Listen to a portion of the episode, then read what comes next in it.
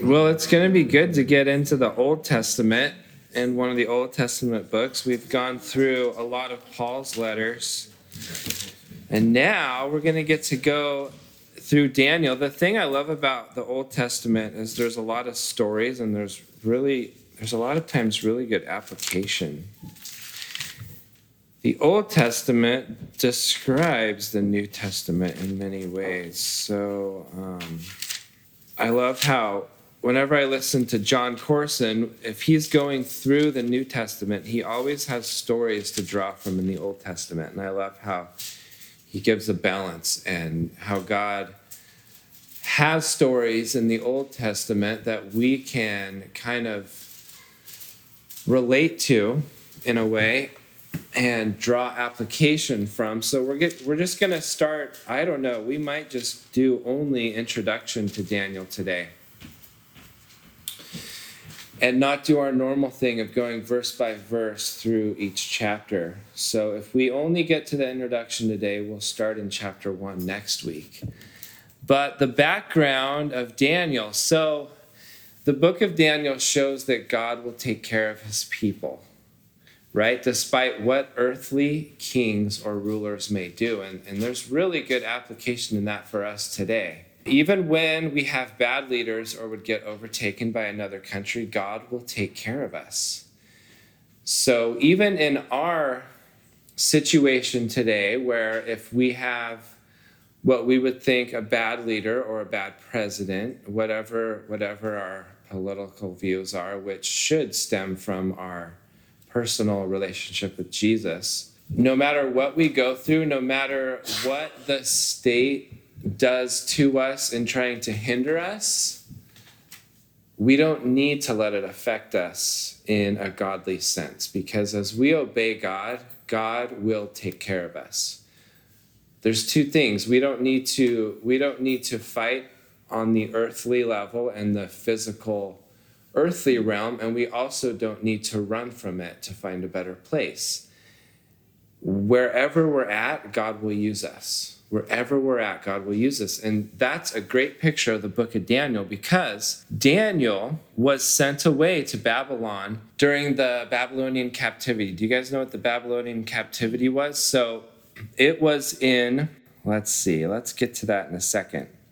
Daniel is a great example because him and his friends got taken away to Babylon after Babylon conquered Jerusalem. And he lived and was used by God through the 70 year period known as the Babylonian captivity.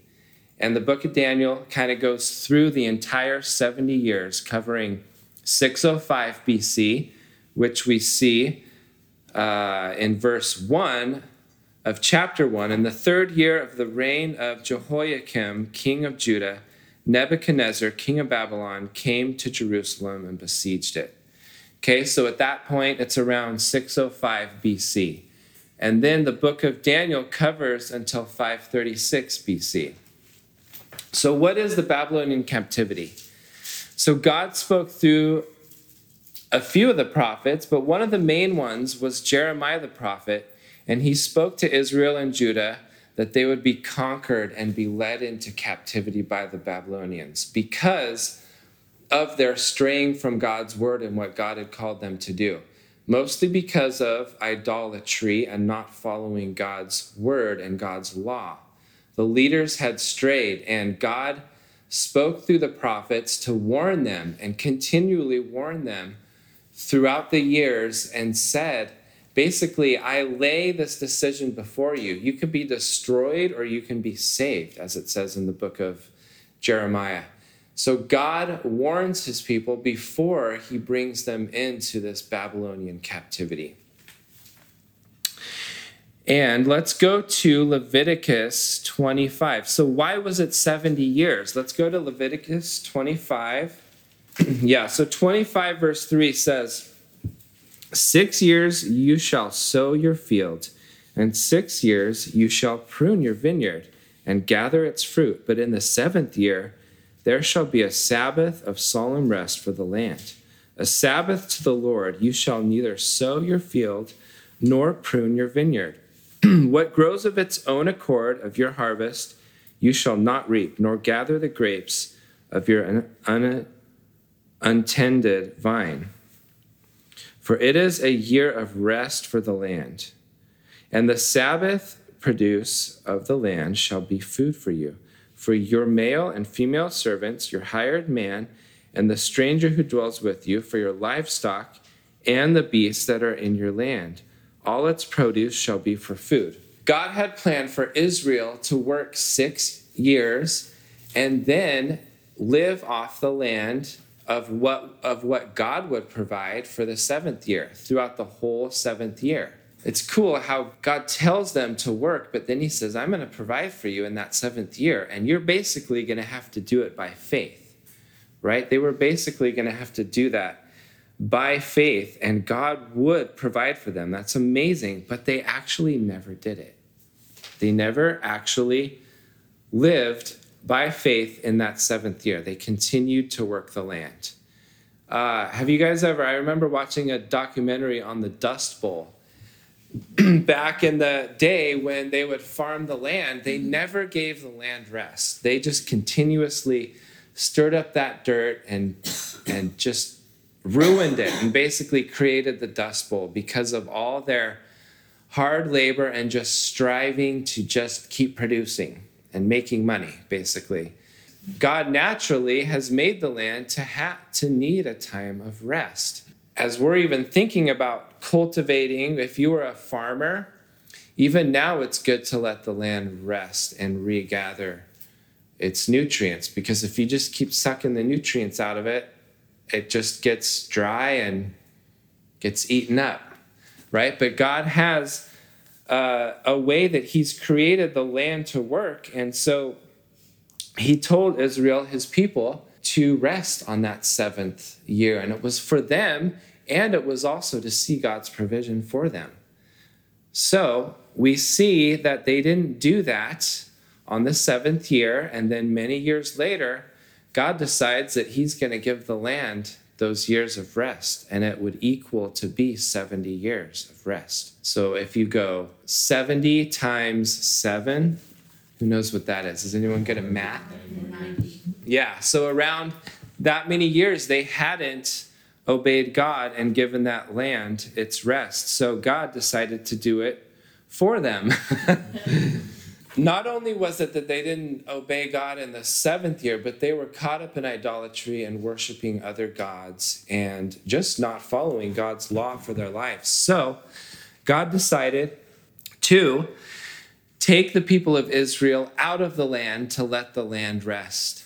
And it was for their good. So here's the thing I want to go now from Leviticus 25 to Jeremiah 29, and let's read that. Even though God allowed captivity for his people, he still had a plan in it. His plan was not over. Uh, Jeremiah 29, verse 10. For thus says the Lord, after 70 years are completed at Babylon. So here we go. Here's Jeremiah even prophesying that it's going to happen for 70 years. And was that fulfilled? Yes. You know, the Bible, there is no book or no person or no anything that would even dare to put as many prophecies as there are in the book of, Bible, of the Bible, right? And these prophecies have been fulfilled to the exact T that God has said they would, except the ones that are still going to be fulfilled. And there is no other book that has even tried to do that because they can't do it. The Bible is supernatural and it's breathed by God, and God knows the future, and God has a plan for the future. No matter what man or rulers may do, God is still going to carry out his plans. So we never need to worry about those around us and what they're doing. Jeremiah 29, verse 10 says, For thus says the Lord, after 70 years are completed at Babylon, I will visit you and perform my good word towards you and cause you to return to this place. So here God's describing that, yes, they are going to go and be in captivity for 70 years. But God has a good plan for it and in it. For I know the thoughts that I think towards you, says the Lord thoughts of peace and not of evil, to give you a future and a hope. Then you will call upon me and go and pray to me, and I will listen to you. And you will seek me and find me when you search for me with all your heart. I will be found by you, says the Lord, and I will bring you back from your captivity.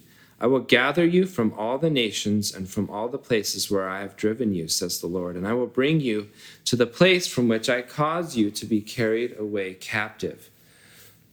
so we see that God had what they thought would be a horrible experience, but God was doing it for their good. And, and maybe Maybe you're going through a time in your life where you feel like you're in captivity to something, or the things around you aren't working out the way you thought they would. And maybe you think that God has left you. But the truth is, when we look at God's word and how he's worked throughout history and how he's going to work in your life, is that he's doing it for your good. He's doing it to draw you back to him He's doing it to tear down your idols, your things that you've held on to. He's doing it to make your heart what He desires it to be. So, in those times of captivity and times of darkness, and times where you feel like nothing's going right, it's all for the good. God sees the plan not only now, but in the future. God sees that in your life and he works, he will work in it. And could you just imagine if that time was for 70 years? It's our whole life, really. But usually he allows it to happen for a little while. It, it, it, the bad season always ends.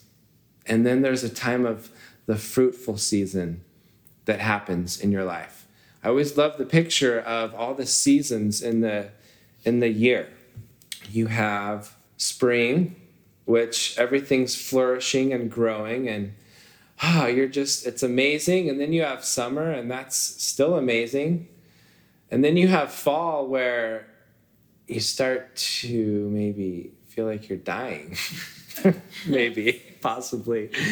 And then you go through winter and it's cold and dark and cloudy and your tree your tree just is bare and sticky a bunch of shriveled sticks not pretty you know not not the tape or honey type of sticky but the Twiggy. sticky look twiggy look yeah with with no fruit you just feel shriveled and cold and Pokey. tired yeah, right? tired and cold is probably the worst thing to feel right Tired, cold, and hungry. Those three are the worst things to feel. And I believe it's a picture of the seasons that God takes us through. We don't only see that in our life, but we see it in the earth's life. And it's a fallen earth, and we're fallen people. And the earth is not always flourishing, and we're not always flourishing. It's a great picture of the fallen world. And this life that we have to live before we get to eternity, which is the perfect life. So don't look for heaven on earth. Because no matter where you go on earth, it's still fallen. You're still going to be disappointed, no matter where. It's still going to be disappointing.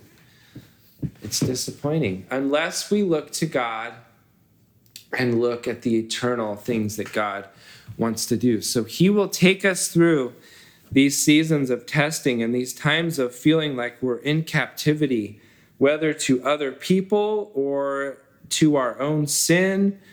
But God has a plan. God will have a plan and He will never leave you, He'll never forsake you. He'll always take you through that and He'll always preserve you, just as He preserved Daniel and his friends, Shadrach, Meshach, and Abednego. A B E D dash N E G O. Sometimes we think Abednego or something, but it's Abednego. So God will preserve you no matter what's around you. If the president was to take all our rights away, we will be blessed as long as we're obeying God. If he was to take everything away, just look at Daniel. Daniel had it rough, and they did not want Daniel to worship the one true God. Daniel still did it, and Daniel got to see mir- the miracles of God working rather than the unmiracle of our flesh working and trying to fight against it, right? If we just obey God and worship God, God's going to do miracles in your life. But if we live to fight for our rights, we're not going to see those miracles. We'll, ju- we'll just get caught up in our own fight for life and fight for our rights attitude, and we'll miss what God wants to do. Okay, I can't stress that enough. And this whole book explains it. It's amazing. So we know what the Babylonian captivity is, right?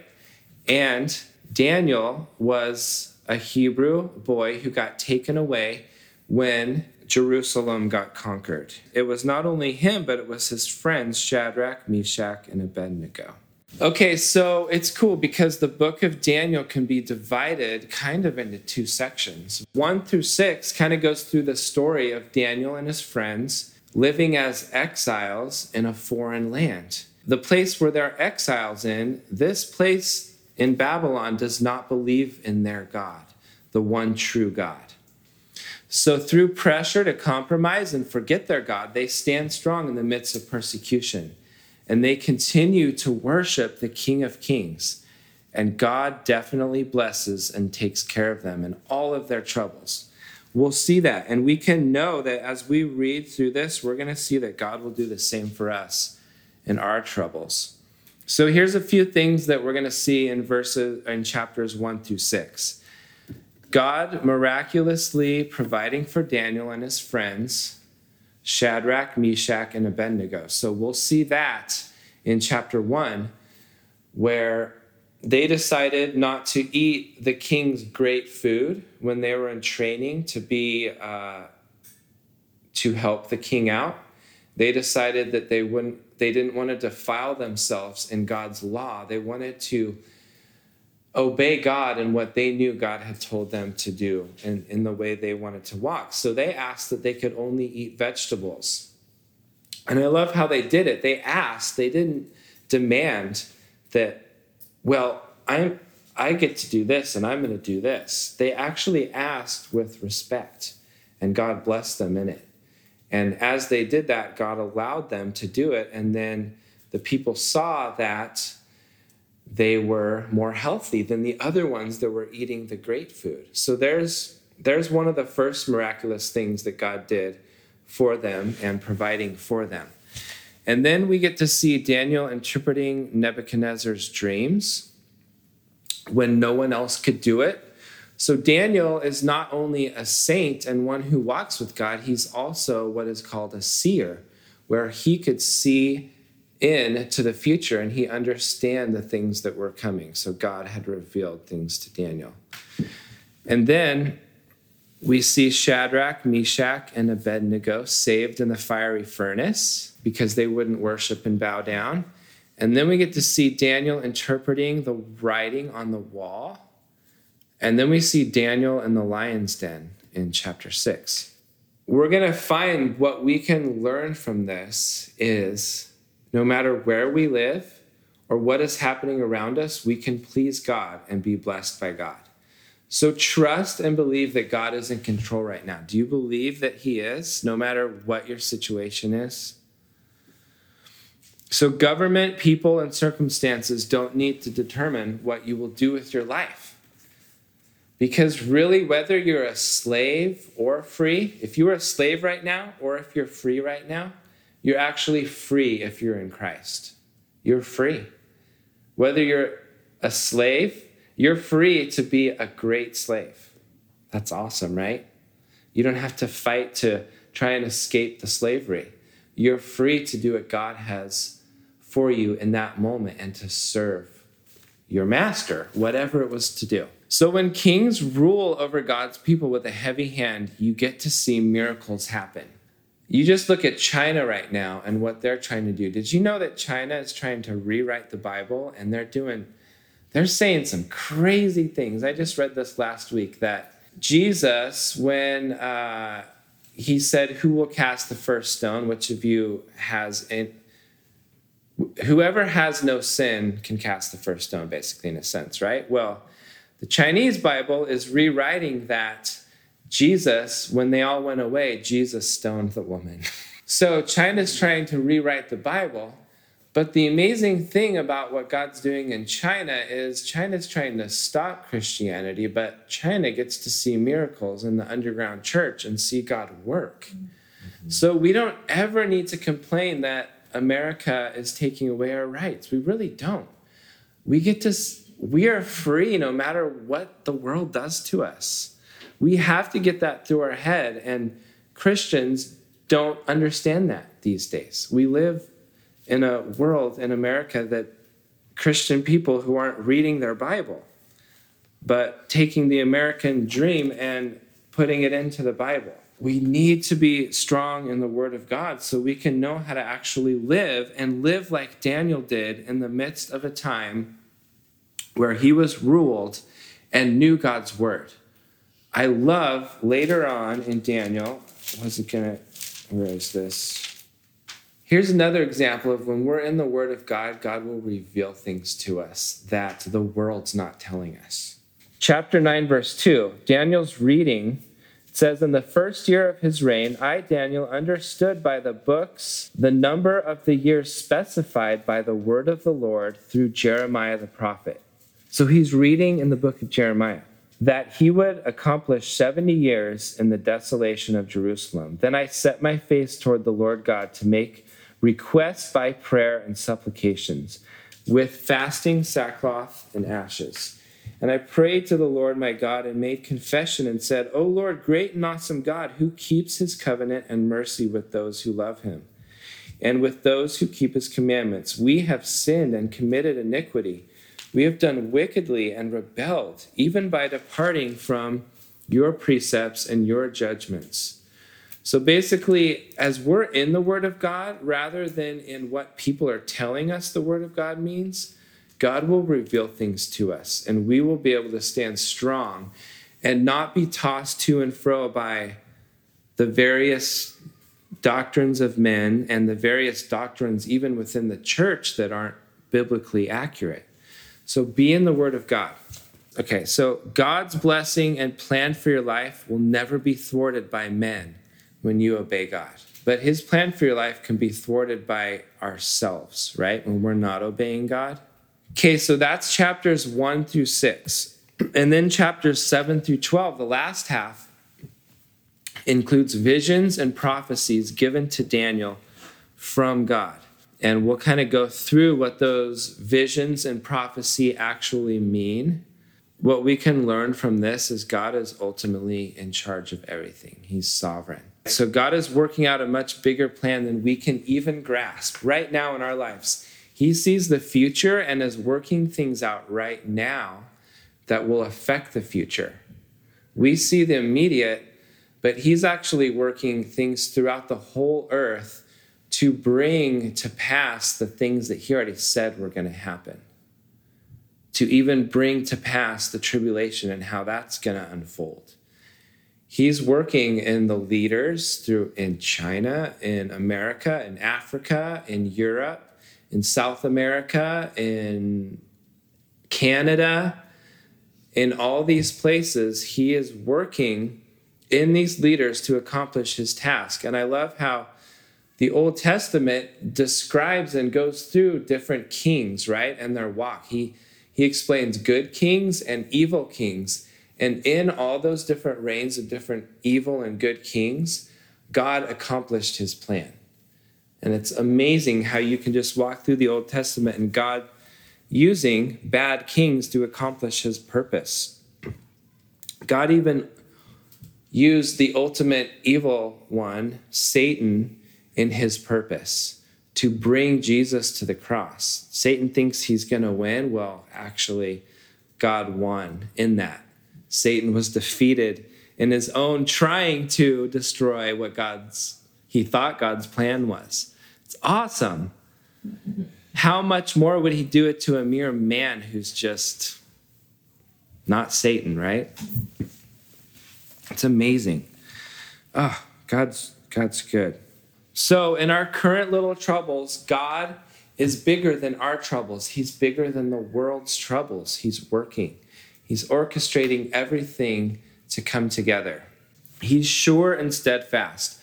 I like what uh, the Faith Life Study Bible said. It said, about Daniel. Living in a culture hostile to Yahweh, Daniel shows that courageous faith in Yahweh, along with personal integrity and persistent prayer, is the way to live. So, Daniel, living in a, a country who's hostile to, to his Lord, he had courageous faith and he had personal integrity. And he, no matter when anyone was looking, he sought the Lord and he followed the Lord and was persistent in prayer and he was blessed in it. And now we're blessed in it. We get to be eh, when you walk in the, with the Lord, other people will be blessed around you and they'll be encouraged. Like that book on the table, the Billy Graham thing, you know, like he walked to the very end. He kept going, just preached the gospel, didn't have some weird, well, I believe in this, and got all weird, right? He just preached the gospel. He was steady and strong throughout his whole walk.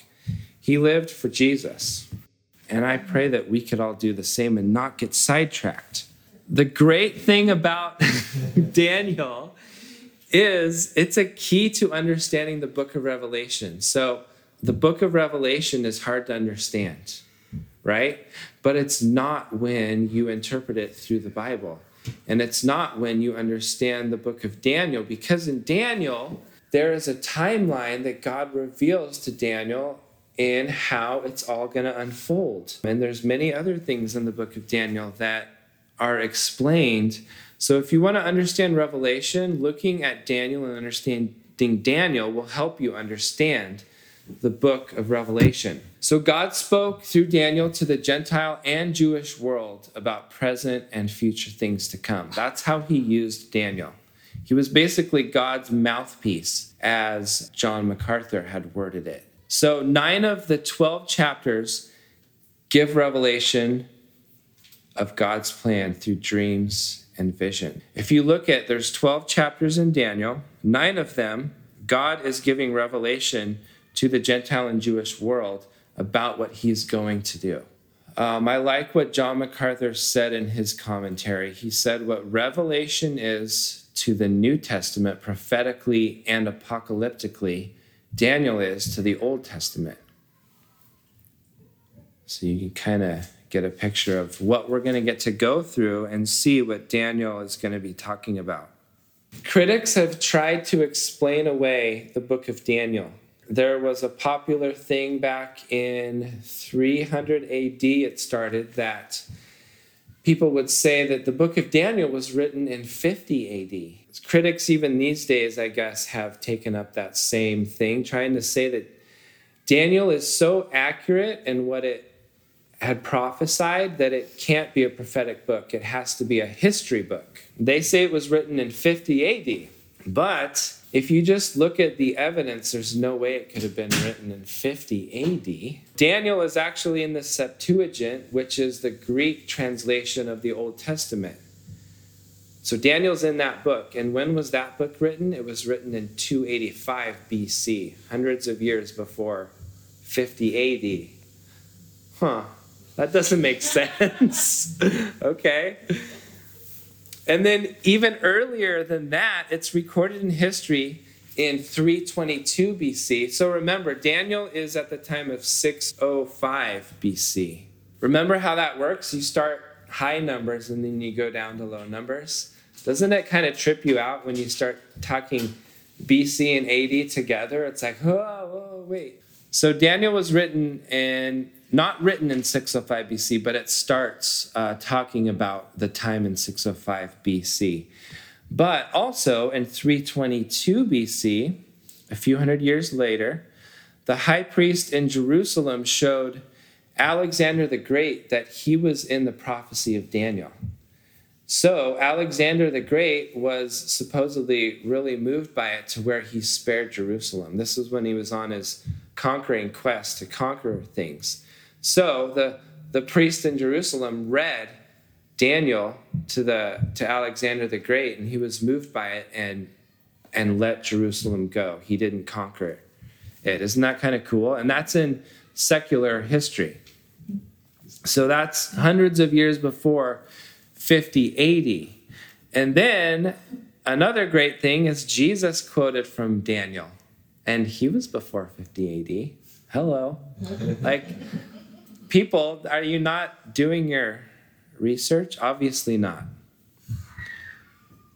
Okay, so I love this, and we'll get into this more, but the prophecies in Daniel talk about the Gentile rule over Israel. So just look at Israel, they've had it rough. Many Gentiles have ruled over Israel. And even still to this day, they have it rough. And even with the Nazis, they had it rough. Just think about this. That was bad, right? What Hitler did? Very bad. But do you see what happened after that? How God brought all the Jews from around the world and in different areas back. Mm-hmm. And then he made Israel a nation again after that. Like it was horrible what happened. But just remember, in the context of Daniel and the context of the whole of history and the future, that God was working out a plan, even in that, even in his poor people suffering the way they did. And they suffered the same ways in the Old Testament if you look at their captivities and how they were taken away. And so it happened again but in the end, it all drew them back to one place and they became a nation again, which is really cool. Really cool. And that is even prophesied in the Old Testament. So Daniel prophesies about the Gentile rule over Israel, and he includes in here, which we'll see through what God has revealed to him, the Babylonian captivity from 605 to 39 BC, and then the Medo Persian rule from 539 to 331 BC, and then the Greek rule from 331 to 146 BC, and then the Roman rule, which we're really familiar with, from 146 BC to 476 AD. So that was all prophesied in the book of Daniel hundreds of years before it even happened. And the coolest thing that Daniel prophesies about in chapter 9 is basically a time clock that Daniel lays out and what God's going to do, including the tribulation. But he lays out how Jesus, the Messiah, would come. And he, he lays it out to the exact day, to the exact day that Jesus actually walked in on Palm Sunday and was the king, right? The, the exact day. That's amazing. And we'll go through that more when we get into chapter 9. But there's many prophecies in Daniel, and that's why the critics try to explain it away because how could all this be true? It, it would have to be God. No other book can do it. So that's the background and what we're going to get to learn in the book of Daniel. Kind of soak in what Daniel's going to be and I'm I'm excited for this because it's going to be so different than hmm. Paul's letters and what we were going through. There's going to be, I mean, every kid, church, well, church kid knows Daniel and the lion's den, den and the fiery furnace and all these cool things, but we're going to get to make it practical in our lives as adults and how we can live for God and not worry about the people around us. Let me see. I'm going to close with this. I'm going to see, I don't know I'm going to see if I can find it. This verse in this psalm that I loved so much that I put it in the last song that I wrote, which was a long time ago, and I don't think I have that gift anymore. God does what he wants to do. Oh yeah, Psalm 56:11, in God I have put my trust, I will not be afraid. What can man do to me? So no matter where, no matter what we're going through, we can trust in him and not be afraid because what can man do to us? Right? What can they, no matter how evil they are? No matter how evil. You just obey God and what you know He's called you to do, and He will take care of it. He also did that for Moses because the people were complaining to Moses, and Moses just went to God and prayed. And God took care of the people for Moses. and it was not pretty. he didn't even have to explain himself. He just went to God, and God made it known. Wow, that's a good thing, I think, for all of us. We feel like we need to explain ourselves and we're going through these things, but just pray. Go to God and see God work a miracle. Oh, man. So let's pray. Lord, we thank you for your word and just the setting of Daniel and how it is encouraging and it's uplifting. And it is an example as we're going to walk through the book of Daniel, verse by verse, chapter by chapter, drawing out from it what you would have. And I just pray that you would open our hearts and minds as we go through this book and that you would reveal yourself to us and that um, you would help us in our weakness, that you would be strong in our weakness. We thank you for your word. In Jesus' name, amen.